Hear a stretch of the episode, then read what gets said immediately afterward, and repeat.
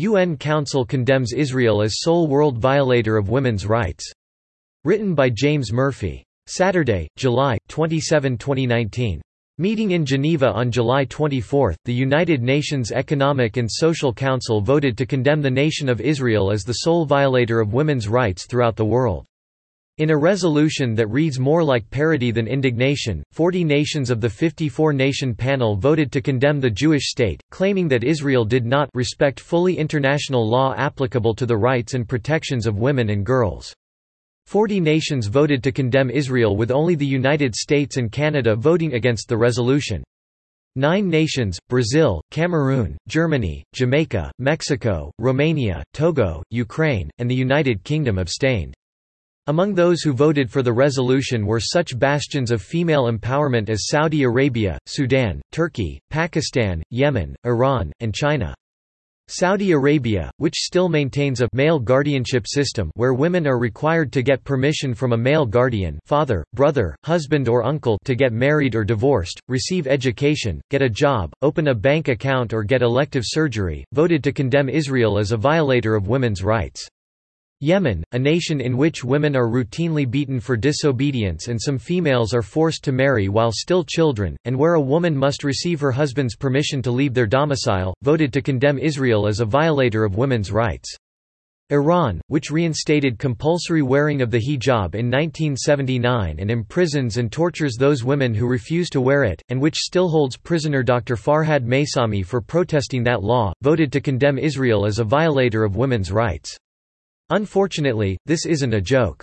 The UN panel linked Israel's occupation of portions of Palestine including East Jerusalem and the Arab population in the occupied Syrian Golan, to the systematic violation of the human rights of the Palestinian people by Israel, the occupying power, and its impact on women and girls, but the resolution utterly ignores how the rights of Palestinian women are obstructed by their own governing authorities, the Palestinian Authority in the West Bank, and Hamas in Gaza.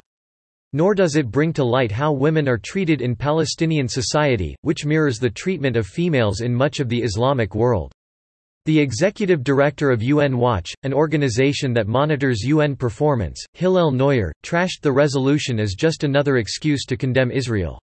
The UN reached new heights of absurdity by singling out Israel alone on women's rights, yet saying nothing on Iran holding women's rights lawyer Nasrin Sotoudeh behind bars, Saudi Arabia jailing and torturing women's rights activists, and subjugating women under harsh male guardianship laws, or on Yemen denying women hospital treatment without the permission of a male relative. Neuer said, when you have Iran, Saudi Arabia, and Yemen among the UN Council members accusing Israel of violating women's rights, you are in the theater of the absurd. In a separate vote, the same council also condemned Israel more broadly for supposedly violating the economic and social rights of all Palestinians, but that's nothing new. In 2018, the UN issued a total of 27 condemnations of nations for various indiscretions.